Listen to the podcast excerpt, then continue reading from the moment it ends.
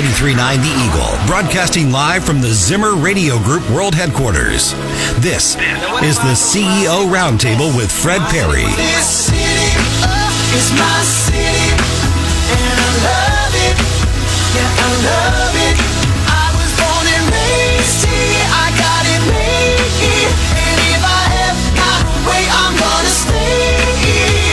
Ready for interviews with movers and shakers from our community as we dive in for a deeper look inside Columbia. Now, here's your host, Fred Parry. And welcome to the CEO Roundtable. Glad that you have tuned in this weekend. Uh, very excited to welcome a good friend and, and someone who really has his finger on the pulse of uh, Columbia's community. That's Bob Roper. Uh, Bob Roper Esquire, correct? That's correct. Yeah. Tell folks about where you grew up, Bob, and, and how you ended up in Columbia. Grew up in uh, southern Indiana and then uh, graduated from high school, spent several years in Lamar, Missouri, southwest Missouri. Wow. Okay. Yeah, Harry, Lamar, Tru- Harry Truman's birthplace. Harry. Truman's right. birthplace. Yeah. Okay. Exactly right. Yeah. And uh, went off to college, came, graduated, and came back to Columbia, Uh-huh. or came to Columbia to go to law school. Okay. Uh, I think it was in the 1900s, not the 1800s. anyway, it was 18. It was 1965. Yeah. Got interrupted by the uh, draft, and so had to be out a while. Wow. Thank And you for your service. Yes, sir. Happy to be a proud veteran. Anyway, the uh, uh, I graduated in 1970. Practiced for 12 years. Decided I didn't like it, and a lot of lawyers I didn't like either, or trust. Uh, so I thought, what am I doing here? Got into, got lucky, got into, got hired by what was then Boone County National Bank, uh, running their trust and investment area years later, after we'd had some success, I convinced the upper level of management uh, of Central Bank Company to split, spin off all the trust departments, roll them into a separate trust company. Yeah. Uh, for obvious reasons. Yeah. They did it, and for the last part of my career, I was the president and CEO of that organization and treated very well by that organization. Yeah, well, you were very successful. I mean, you we- really we did well. Uh, tell us about the assets you had under management. That that was a long time ago, relatively Yeah. speaking, but I mean, it was a big deal back then. Yeah, I'd say we're probably at about uh, eight or nine billion dollars yeah, now. yeah, impressive. Yeah, that's great. I mean, part of that's my successor. Don't get me Yeah, wrong. yeah. but- but- well, I think that um, one of the one of the things that's interesting about your story that a lot of people don't know, and, and maybe you've signed a non-disclosure, but you you were really kind of one of the few people that was good friends with Stan Kroenke when he was in town. In fact, you guys were business partners, right? Yeah, exactly. As Yeah. he says, I was his very his very first business partner. Wow, and you survived. Actually, uh, yeah, it was our hippie clothing shop, if you can believe it. Since I'm Was Mr. this, uh, Conservative Latigos, Libertarian, Latigos of London? Is that what, yeah, right. And, And- where was that? uh, North 9th Street, right, Okay. right across from uh, what is now uh, the Blue Note. Okay, yeah, very good. Anyway, the interesting thing was, uh, we before we sold, we we were 50-50 partners, Mm-hmm. and Dan would never do that again. I bet. maybe not even with me. I don't know. Right. uh, we never had an argument. We never had any problems. I trusted him. He trusted me. Mm-hmm. We would divide up the day's work, uh, you know, and Yeah. get it done. And Yeah. then, uh, uh, so I, know Stan is controversial to some people, but not to me. He treated Mm-hmm. Well, me great, and yeah. we we are still friends. And this is uh, something that you don't hear about Stan Kroenke, and, and and you know this is my perception. I could be wrong, but but granted, he married well, but Stan Kroenke's a self-made man. He, uh, well, uh, yeah, I mean, he turned out to be a uh, hardworking, in fact, always working, uh, uh, business genius. I mean, he's parlayed. A, a, I don't know that he ever loses on deals. Nope. except maybe the St. Louis Rams Right, deal. right. Uh, but anyway, he, he it's incredible what he's able to, has been able to do. It's the, uh, you know, just the miracle of uh, American free market democratic capitalism. Yeah, yeah. It's well, it's it's an impressive story, and uh, uh, he, now he grew up in Coal Camp, Missouri, so he's he's a native, and and uh, but you know, I um I, I don't think people get to hear that about that side of Stan, and uh, there's there are a handful of people who were good friends with Stan when he lived here in Columbia, uh, but you know, the the richer you get. Uh, the harder it is to trust people and, and have friends that don't necessarily want something from you. So Exactly. you know, that's, that's makes it very tough. And, um, so yeah, that's a, that to me is a very interesting part of your story. Um, so you um, have you've done a, an amazing job of really being a good advocate uh, out in Columbia's business community and, and keeping up to date on things. Uh, you do do a weekly radio program for for another radio station across town, the, um, and uh, so you, you know you you are required to sort of keep up to date on things and be able to talk intelligently about them. So I was excited to have you come in and and uh, join me. Mike Murphy, who's your co-host on that program, uh, comes in on a somewhat frequent basis, and but I, I really want to kind of get your spin. This has been a very interesting week, and, and it's a it's a dangerous topic. Uh, probably not with the listeners of this radio station, but but you know the what's happening in our homeless population is is very interesting, and and and for me, I'm not all that interested in the homeless camps or, or people on the street corners begging. I, I you know we're all so used to it now, but what I am sort of interested in is uh, sort of what's going to happen to Columbia's crime rate. Uh, the man who attacked the woman, the three women on the trail this weekend, um, or this past week, was um, homeless and uh, arrested for that. Uh, the gentleman who dropped uh, his wife off of the overpass at I 70 and 63 was living in the homeless camp by Home Depot. Uh, the gentleman who stabbed his wife multiple times um, and left her out in front of Home Depot on the on the uh, on Bass Pro on the uh, uh, median there was living in that homeless camp. So you have a dangerous combination of mental health problems and substance abuse problems, and I think that that's fairly well documented in the homeless population. Um, what's that going to do to Columbia's crime from your vantage point? Well, the uh, it depends on how they handle the uh, the so-called uh, opportunity campus. Is that what they Yeah, call it? Yeah, that's what they call it right now. Opportunity Center. Yeah, $18 million. Eighteen million dollars. Uh, I'm afraid that they're going to replicate the mistakes made in California. Uh, Ten years ago, the Obama administration created this program called uh, Housing First. Right. It took away all responsibility for the individual to try to get better, to get fixed, get sober, et cetera, et cetera. Mm-hmm. And, you know, and we have ton, a lot of programs where, like, uh, welfare, it always used to be you had to be looking for work. Yeah. Or there's others too. The Pell Grants, you got to make academic progress. Yeah. And they took all that away, saying, "Oh oh, no, just that's too that's that's wrong. No more incentives. No more incentives. Uh, We're just going to say, here it is. Come on in, and I'm sure you'll be fine." Mm. Well, ten years later, I'd say that uh, California has proven the bankruptcy of that idea, Mm-hmm. and uh, it's the petri dish of failure Yeah. using that. And I have a terrible fear that we're about to replicate it. And by the way, yes, it does include both low level crimes and the more serious ones that you were just talking about. Yeah. That, that, all you have to do is take a look at places like San Francisco, uh, Los Angeles and other places that uh, uh, foolishly adopted that as a statewide program. And you, you, I mean, there's a lot of other bad governance there too. We know that. Yeah. If you don't really feel like uh, criminals ought to be prosecuted, you, you get you can understand what you get Yeah. also. Yeah. But uh, the the problem is, as you noted, I would say that 70 to 80 percent of the homeless are either mentally ill, seriously mentally Yeah, ill, right. uh, addicted to something seriously, or both. Mm-hmm. Yeah.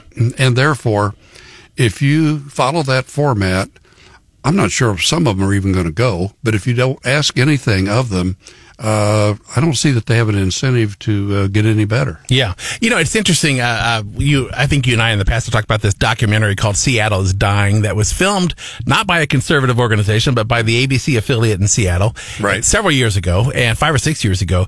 It- is a fascinating forty-eight minutes uh, to watch this documentary and see what happened in the city of Seattle, and you know, and what they say, and it's and it's, and I know that you have the opportunity to talk to Columbia police officers uh, off of the. Um, you know, uh, you know, off the cuff, and and you say, well, in Seattle, they say that more than ninety percent of the homeless population uh, has some type of substance abuse problem, and that probably uh, uh, at least fifty percent, close to fifty percent of them have some type of diagnosed mental illness as a problem. Also, it's a pretty dangerous combination when you put the two together. It's terrible. Only one or two percent of the population are schizophrenics. But when you think about it, if uh, they're not in an institution or in a bed somewhere, Yeah. uh, a portion of those are going to be paranoid. Yeah. have Yeah. that ideation, right. and those are very dangerous people. Yeah. uh, unless they are uh, under medication. Yeah. I think the thing that's so frustrating to me about what the city and the county and others are planning to do is there are cities that successfully have dealt with how to deal with the homeless. Mm-hmm. There's Coronado, California. Talk about that. What what are some of the solutions that you've Well, seen the- cities use over the years? Uh, well, you talked about one in, in your op-ed. Uh, I think it's somewhere in Rhode Island. Mm-hmm. Yeah, Pro- Providence, uh, Providence, Rhode Island. Yeah, absolutely. They- usually, they whether it's there or uh, San Antonio, there's, Yeah. there's one fact that is always there. We can't help you unless you're willing to help yourself and try to get sober, try to get uh, mental illness help, etc. And they just won't tolerate that kind of behavior. Yeah. The mayor of, of Coronado, California, says we're not going to put up with you uh, urinating and defecating on the streets or camping and, and other committing petty crimes. Uh, so they they remove them either to jail or out of the, of the city. Yeah. Other places, uh, their successful story is that uh, they really work hard. I don't know exactly how they have ch- achieved success in San Antonio, but I do know that they demand that if you uh, want assistance, you have to get on a path of sobriety or uh, assistance for your mental problems, and uh, we will help you if you will help yourselves. And, and I think success stories often involve very good people working with an individual that says, "I've had it. I've got to sober up." And it takes years sometimes to get them where they need Yeah, to be. And actually, you can never quit. Yeah. You have to keep them uh, on the straight and narrow, or they might fall back. But there's some amazing stories out of successful cities where uh, someone is in a gutter throwing up on themselves, Yeah. and they slowly but surely climb back to sobriety, get a job. Maybe get married, have a family, Yeah. but you still stay connected. That's the common theme. that Yeah. You never, ever give up. Well, you, you get castigated. Uh, I mean, Columbia, when you talk about the problem, I, I think that people say, "Oh, you have no compassion. You're, you know, you're, uh, you're heartless. You're a cold-hearted Republican." You know, the the deal is, is I want to help these people, but I don't want to throw good money after bad. I, I want to basically have some accountability in the system, and and I think that that's what's been lacking.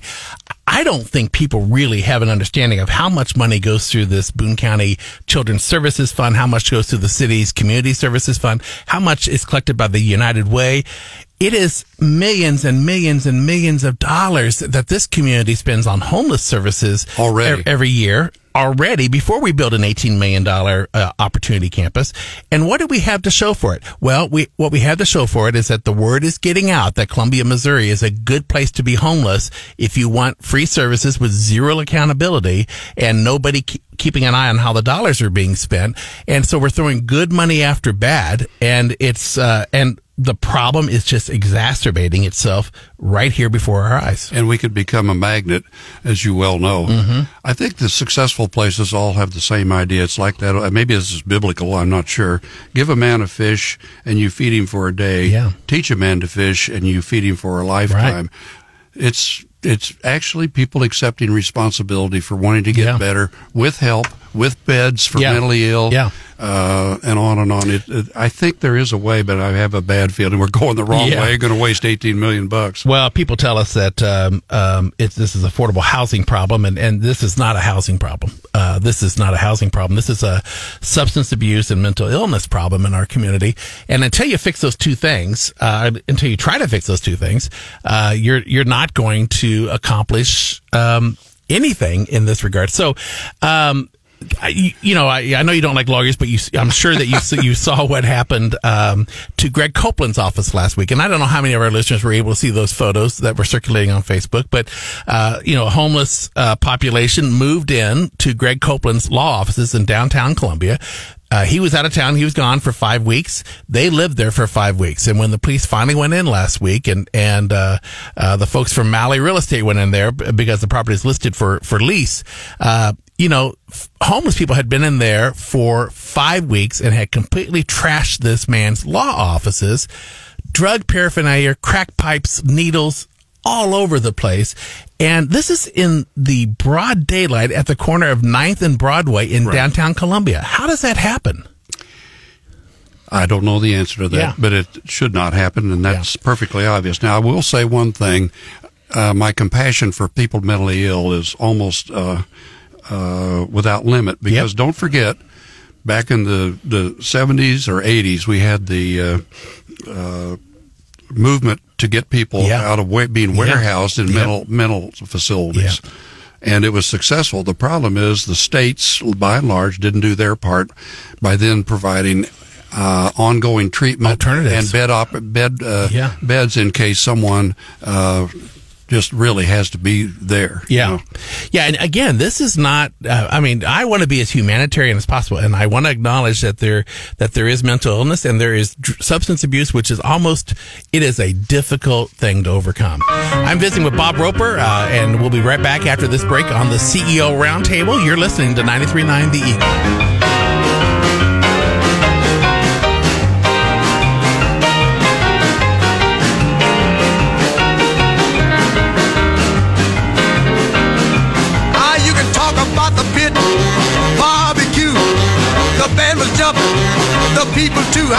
Mess around. They're doing the mess around.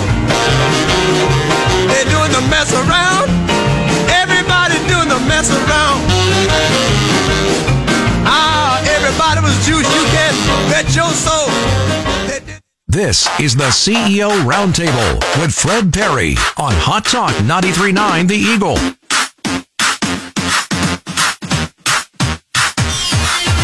And welcome back to the CEO Roundtable. Uh, this is segment two. We are visiting with Bob Roper, uh, Esquire. He is uh, a longtime Columbia resident, uh, someone who has had his finger on the pulse of the community for many years, uh, local, local radio talk show host, and he wrote a column for the Tribune for several years. five years, Yeah. every two weeks. Yeah. and then then uh, thereafter, uh, when I'd get irritated about something, usually. Yeah, yeah. It it is a. Um, I'm just a digital subscriber to the Tribune. Uh, I sure hate what's happened in local media. I, you know, it's it's kind of a. We enjoyed a long period. These people drove us crazy, but you know, uh, the the the watchdogs that we had in our community. Um, you know, we didn't feel like we needed Paul Albert. We didn't feel like we needed Henry Lane. Um, and granted, they had somewhat unconventional approaches to the way they approach things. But you know, it was it was comforting to know that somebody was paying attention, and uh, and we had that with the Columbia Tribune for many years. We had that even with the Columbia Missourian for many years. But today, I just I kind of wonder: is anybody now? Mike Murphy does a beautiful job with Como Buzz. Yes, he does. Um, but uh, People I- should subscribe to that. they should absolutely, and uh, c o m o b u z dot com if you haven't. But you know, here's a guy that is made a significant investment, uh, primarily in time, into local community journalism, and he's paying attention to the things that nobody else pays attention to, and it's alarming what he kind of comes across sometimes by accident. You know what I mean? But he knows the right questions to ask, which is, uh, which is, uh, terrific. I, I want to talk a little bit about, uh, the Columbia Police Review Board and some of the things that are happening with the police department. Um, you know, it's a tough time to be a cop, uh, in almost any city in America. And, um, I would say that, uh, the amount of, uh, disrespect for police officers, uh, and just you know police organizations is, a little unsettling, and and we see it in full play during the meetings of the Columbia Police Review Board. Now, I know that there was a meeting earlier this week, and I have no idea what came out of that meeting, if anything happened at all. But you know, they're awfully hard on our police chief, Geoff Jones, and then uh, unfortunately last weekend, uh, video got out of two police officers arresting a man who was resisting arrest outside of Harpo's on 10th Street. One camera angle shows a police officer punching the man that was on the ground, uh, being detained five times in the face. You did, depending on which which uh, video footage you saw, you didn't really see the man kicking the police officer uh, right before getting he got punched in the face five times. This will all be this will all be vetted by the sheriff's department and by a special investigation team. But uh, it's a tough time to be a cop. What, what what is your thought about the way our city supports our police department? Well, uh, not good enough. Uh, first of all, let's do some recent history in the last uh, 20, 20, 23 years.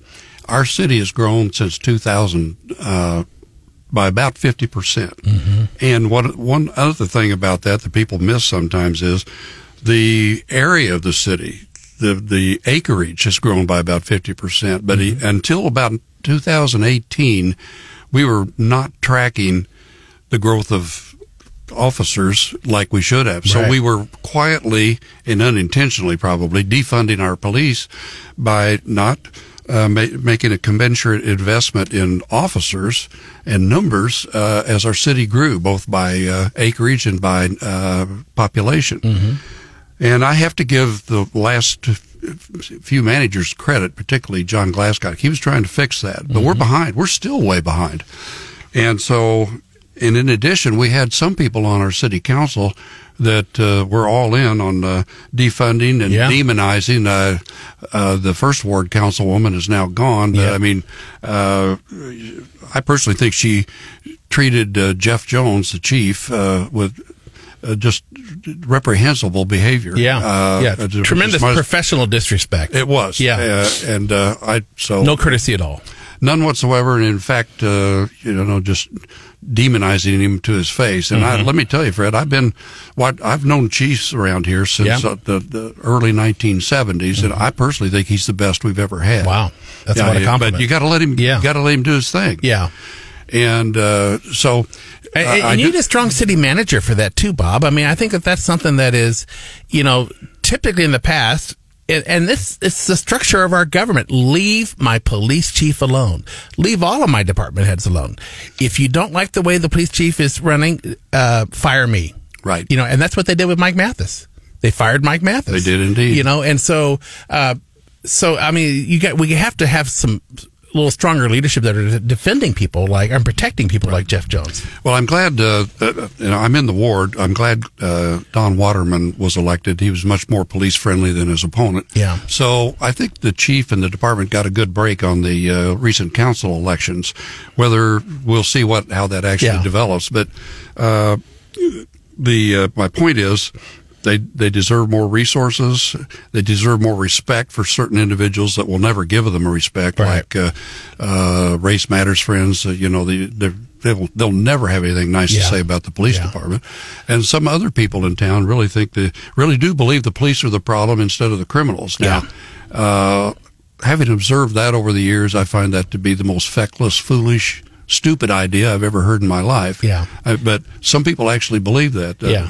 As Well- a as a professor once told me a long time ago, Bob, don't forget there are s- some ideas stole no what how is that uh, there it's unbelievable the number of stupid ideas that intelligent people will actually believe Yeah, something like that's that right. Yeah, well, uh, and you've had kind of a unique vantage point on crime in our community over the years. Uh, even though she doesn't talk to you, you're married to a, a woman who was a, a judge for a long time, Ellen Roper. Yeah. uh, is your wife, and and I have a very healthy fear of your wife. I always have.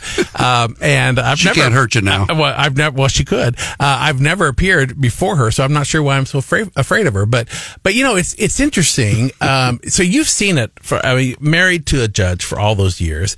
Um, there's some pretty dark things that happen in our community that people never ever know about. Exactly right. And uh, a couple of comments on that. First of all, the statistics show, I think, that 1% to 3% of criminals commit 40 or 50% of the really serious crimes. And I've always thought that whether it's the police, but particularly prosecutors, judges, and juries, if you get a chance to uh, uh, max somebody out and put them out of commission for 30 or 40 years, you should do it. Yeah. Because they will do it again. Yeah, yeah. And they will hurt somebody. Yeah. And so I think we used to have a little more of that than we do now, and Mm-hmm. we need to come back to that because uh, the police chief will tell you if you ever get him in here, yeah, that's right. It's Yeah. the same people over and over again. Yeah. And uh, can we talk about the uh, review board also? Yeah, absolutely. Okay. Yeah.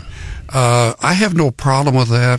I just don't want it to be a gotcha bunch of Yeah. appointees. And that's what it seems to be for the most part. Well, in the past, we'll see how these new ones. Uh, uh, that meeting the other night, I'm not. I haven't heard any news about it, but see see if they're a little more reasonable. Uh, but the last thing you want to do is get a bunch of anti-police, agenda-driven people Yeah. with subpoena and investigatory powers Yeah. uh, to make life miserable for the chief and everybody else. Yeah, I had Rhonda Carlson on a, a couple of weeks ago, and she had been the chair of the Columbia Police Review Board, and and um, you know, we need people like Rhonda. I mean, Rhonda doesn't have time to do this. Rhonda has a very successful real estate and, and, and development business. And, and here she's giving her time to step forward and, and she's objective as can be. And I think Right. that she's willing to, you know, uh, sort of let, you know, let everybody be innocent until they're absolutely found guilty. But Right. uh, some of her co-board members, uh, the lady who's now running for U.S. Senate, who's no longer on the board, I can't remember her name. It's, it's, it's the name of a month. December. December. Okay. And, um, but you know, the way that she talked about police officers as an objective member of the board, Right. You know what I mean? It just was, was insane. And so,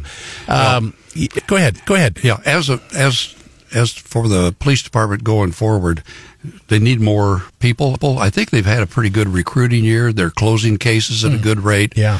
I personally don't have any problem with the idea that you you use the Dallas, Texas system whereby you find out where the hot spots are, Mm-hmm. you find out where the really bad people are, and you hone in on them with your main force. That's And if- profiling.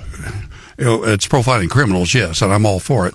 anyway, the uh, uh, but what Dallas has done, they have some ancillary programs so that if someone is committed a crime but they're mentally ill or addicted, it's okay to bring in uh, uh, mental health professionals and divert those people to more services like that, right? and let your cops go after the really bad people and clean them out. Yeah. Here is here is something that I've discovered about our criminal justice system that I think is a really bad habit, and and I really only discovered this as a county commissioner. But you know, we we have this uh, this group that meets a couple times a month, uh, and it's called the Jail Crowding Task Force or something like that, and and they. Uh, we we make decisions on which criminals are allowed to be let free based on how crowded our jail is. That should not be a barometer. You know what I mean? No. Uh, the, uh, the their their propensity for those people to repeat crimes and and cause a danger to our society should be the only barometer we're looking for. You know, we've talked about police, we've talked about judges, but there's something in between that I think is probably broken in Boone County as it is around the rest of the world, and it's really the prosecutor's office. And and we we've had and we have a new prosecutor, and so we want to give him the chance to prove himself. But you see, in so many cities where crime is a problem, it's because prosecutors have been so soft uh, on crime and uh, they're and I don't want to say it's laziness, but you have to wonder what it is about the number. I don't have to wonder. You okay? You know it's laziness, It's ideology. ideology. Okay, talk about that. Well, uh, a lot of these people are supported financially by George Soros Right. and his organizations. yep. And, uh, of course, he's an extremely wealthy guy, and he's put a lot of it into these uh, various foundations, unfortunately. Mm-hmm. And uh, they honestly believe that uh, uh, criminals are getting a bad break. It's based on racism, and therefore we don't we don't prosecute. So you see that in Los Angeles.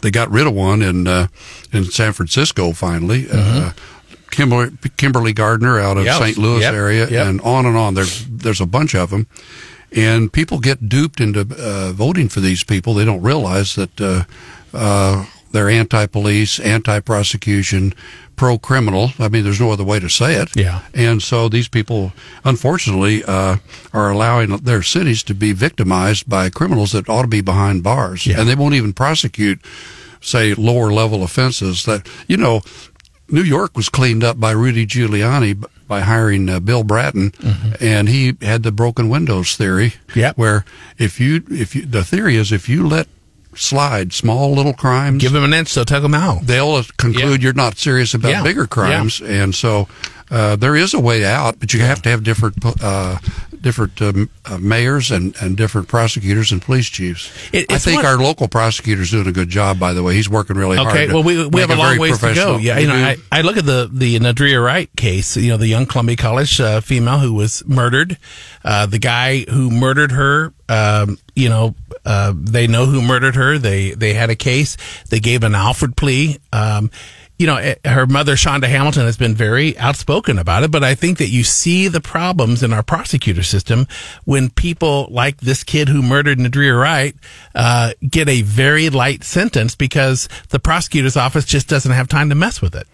Well, there was a there was a further problem too. A lot of young people in that uh, office that hadn't been properly trained. Mm-hmm. I mean, it, uh, Fred, it's very hard to convict someone uh, beyond a reasonable doubt unless you have a confession or something like that. Mm. Even a bunch of eyewitnesses. So it's a, it's a tough trade to, Wow. to be a good prosecutor, It's- it's and sad. it takes training. Yeah. and it uh, and you need a good first assistant to run the office and, and train, et cetera, Yeah. and teach them how to be good prosecutors. And he's getting there. Yeah, well, good. What is his name again? Uh, Roger Johnson. Roger Johnson. Yeah, good. Okay, I've not met him, but I, I hope that he. Uh, Good guy. I hope Doing a that good he job. can, you know, get the resources he needs. I, I don't, you know, Danny Knight was very, very clear about the fact that he, he never really had the resources he needed to do his job, and and so I think that being able to uh, get some more support and some more staffing for the prosecutor's office, especially as our crime rate continues particularly to climb. if, he, if a lot of it goes into training to get, Yeah. get a battery of uh, these younger prosecutors that are pretty darn good. yeah, so that's a That's a key part of the system. Yeah, sure is. Well, there's so many other things that we need to cover, and we're going to kind of do a rapid round, uh, rapid fire round here in our third segment. But we're going to be talking about our schools, uh, the American Rescue Plan money that the city is handling one way and the county is handling another way. We're going to talk about that as we're coming up, and just some of the self-inflicted, some of the self-created problems that uh, seem to be plaguing our city, whether it's power lines, uh, the water plant, utility rates, roll carts, uh, the official complaint from the Department of Natural Resources over the homeless camp, Quote, unquote. quote unquote, uh, air quotes. Uh, all of that and more is coming up in the third segment. I'm visiting with Bob Roper, uh, a longtime Columbia resident, a man who has his finger on the pulse of this community, local radio talk show host. All of that and coming more up on the CEO Roundtable. Yes, sir. By the way, I've known as a recovering attorney. A recovering attorney. That's exactly right. So uh, that's Bob Roper. I'm Fred Parry. Back after this on 93.9 The Eagle. This is the CEO Roundtable with Fred Parry on Hot Talk 939 The Eagle.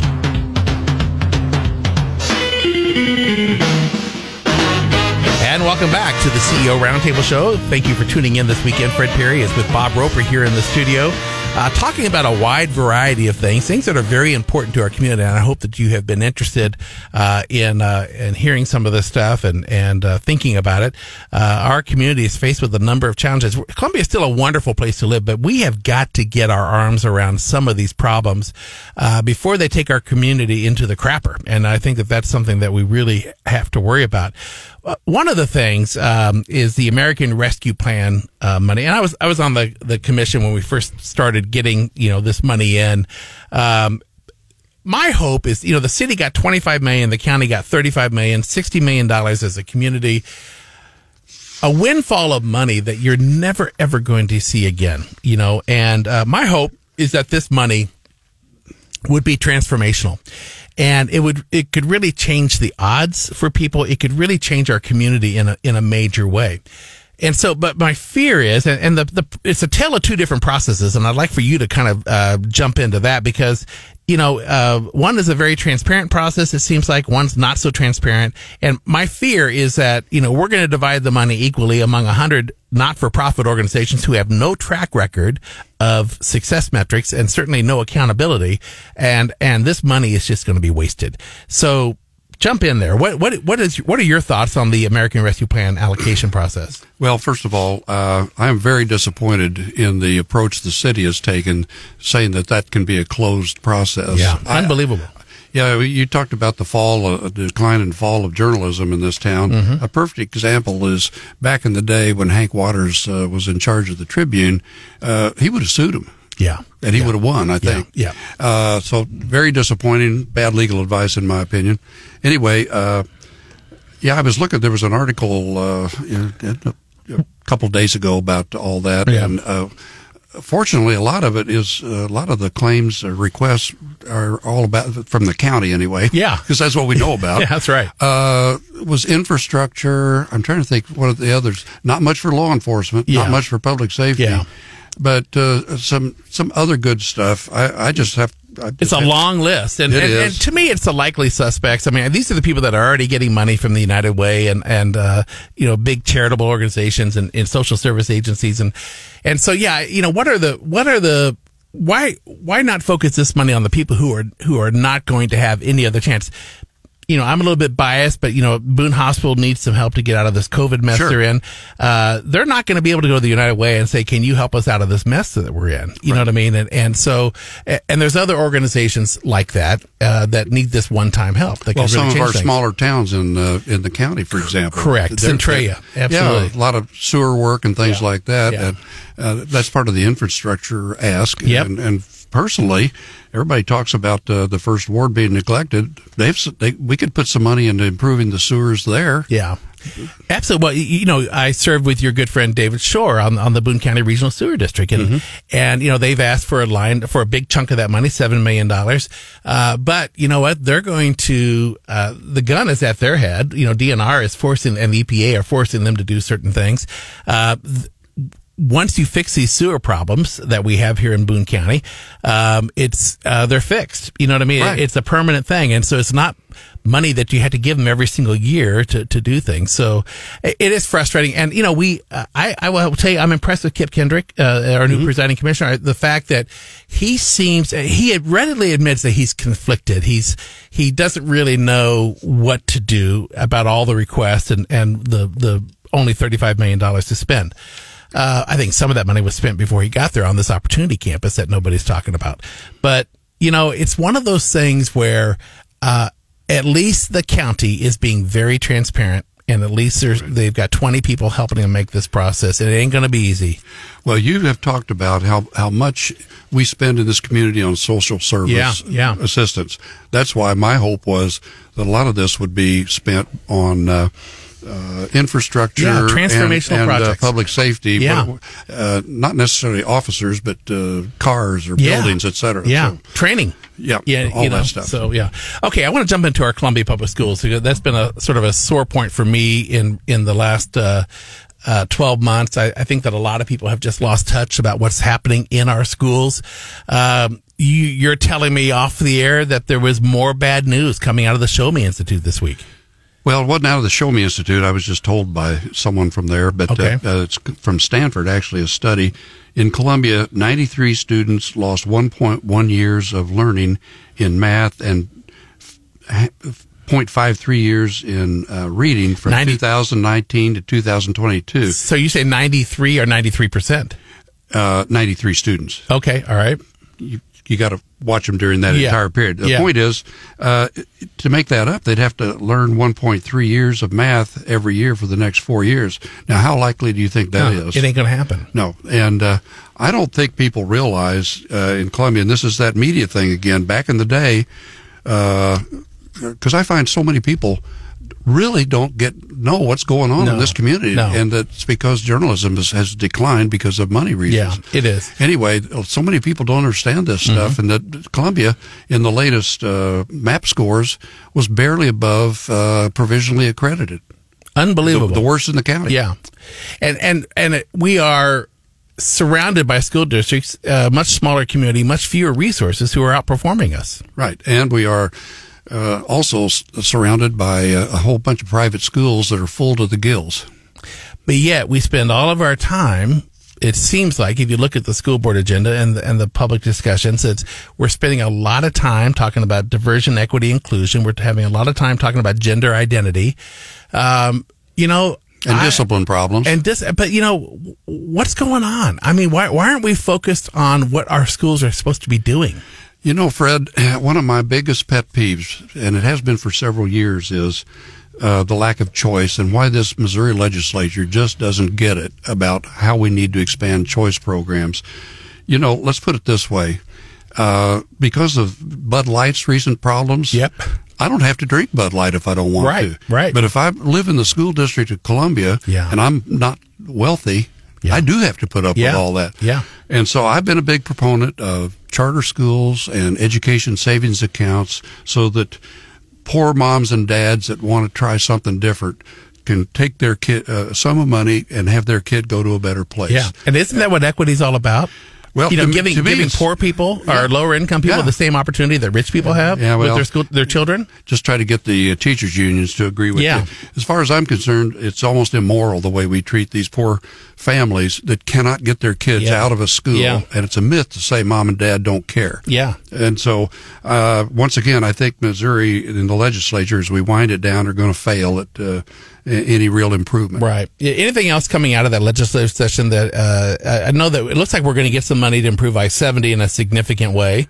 Uh, Have you seen anything else that has come out of this session that rings a bell with you? That's the big one. Mm-hmm. I, I think another big thing that's underappreciated is the uh, uh, child care subsidies. Mm. Uh, COVID uh, really destroyed the ability of a lot of people to go to work because of child care Right. needs. So this will help get that all, a lot of uh, suppliers back on their feet so mom and dad, who normally mom, can find a job and go back to work. Yeah. Yeah. But the, the biggie by far is the uh, I 70 deal. That is a game changer. Yeah, um, I want to talk a little bit about um, uh, the some of the self-inflicted problems that the city seems to constantly be stepping uh, on its own anatomy. Um, you know, we, we spend uh, so much time talking about roll carts. Uh, we we this in the news this past week. The it comes out thanks to Mike Murphy at Como Buzz that the complaint, uh, air quotes, uh, the alleged complaint from DNR really wasn't a complaint from DNR.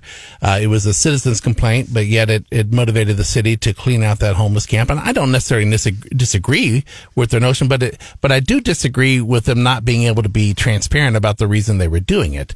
Um, so, kind of describe the culture at the city right now, Bob. Well, I've been following the city for a long time. In fact, was city councilor back in the 70s Mm, okay, and have maintained a lot of relationships, served on boards and commissions, etc. I have to say, Fred, I have never been more worried about the governance of this city than I am right now. I, I hate to have to say that, Mm. Yeah. but uh, you you know, I'm, I tell the truth. I'm way too old to try to embellish anything.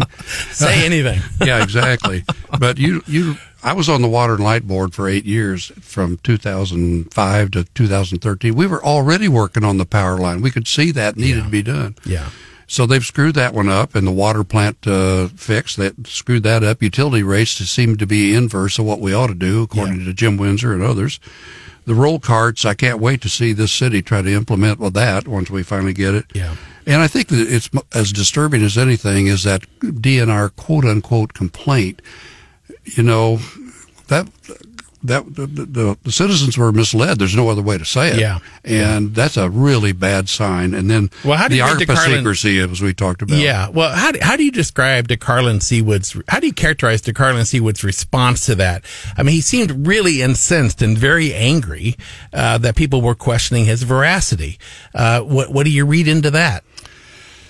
Uh, it's it's really hard to say what to think there because uh, uh, there's only two explanations uh, as to why he kept repeating the DNR complaint uh, fiction. Mm-hmm. One, he was uh, telling a falsehood deliberately, Yeah. Which I I'd hate to think is true, or he was misled, uh, but he sure persisted in saying it for a long time. Yeah. and that's what bothers me the most. Yeah, and it's just you know the, just a scramble to to CYA you know in the in the city, and and I think it's sort of a uh, I you know I. I would not want Sydney Olsen's job right now. I, I don't think you can put the blame on her necessarily, uh, but um, you know maybe only the I guess the truth will come out eventually. But but I mean it's it's got to be a a tough job to defend uh, city administration and the city council at all times. uh, tougher by the day, it Yeah, seems. yeah. Hopefully, the, this new council will be more uh, inclined to work with uh, department heads and DeCarlon and uh, the police department, et cetera. But I don't know. We'll see. uh, you know, we have to get back uh, to the Ray Beck era where the city manager ran the city, um, and the um, the city council advised from time to time, and they they basically hired the city manager. Uh, we, we've got to get back to that. And and now, if if DeCarlo's not DeCarlo's a very nice person, but if DeCarlo's not up for the job, you know, uh, the city council says, well, you know. You know, DeCarlo, we're going to let you do your job, but you better do your job. Yeah. You know? Uh, it, it, a real simple job description: do your job. Yeah, that's right. and I have concerns about that, like a lot of the people do. yeah. So, the uh, yeah the uh, another big problem in recent years, but uh, the two that were the worst at it are gone now. Uh, the charter is very clear. A city council person can order, can ask information from a department head, but they can't tell them what to do. Mm-hmm. Right. That's the city manager's Yeah. job. And we had people violating Yeah. that right and left in recent years. I think out of respect, you should not even, a, city council person should not even be talking uh, to a department head unless it's in the presence of the city manager. You know? Well, I'm okay with calling up the director of public works and say, you know, I got a complaint about this. Can you tell me what happened, or, or what's where's your paperwork on this or that? Mm-hmm. Yeah. That's okay. Yeah. Just don't tell them what to do. Right. It's not your job. Bob Roper, great to have you on the program. We'll have you back real, real soon. It's, it's, it's fun to visit with you. Thank you. Yeah. Enjoyed it every every second. Uh, thank you for your insight into our community. This is Fred Parry. We'll be back next weekend with another edition of the CEO Roundtable. Thank you, Bob Roper. We'll see you next weekend on 93.9 The Eagle. This city is my city, and I love it. Yeah, I love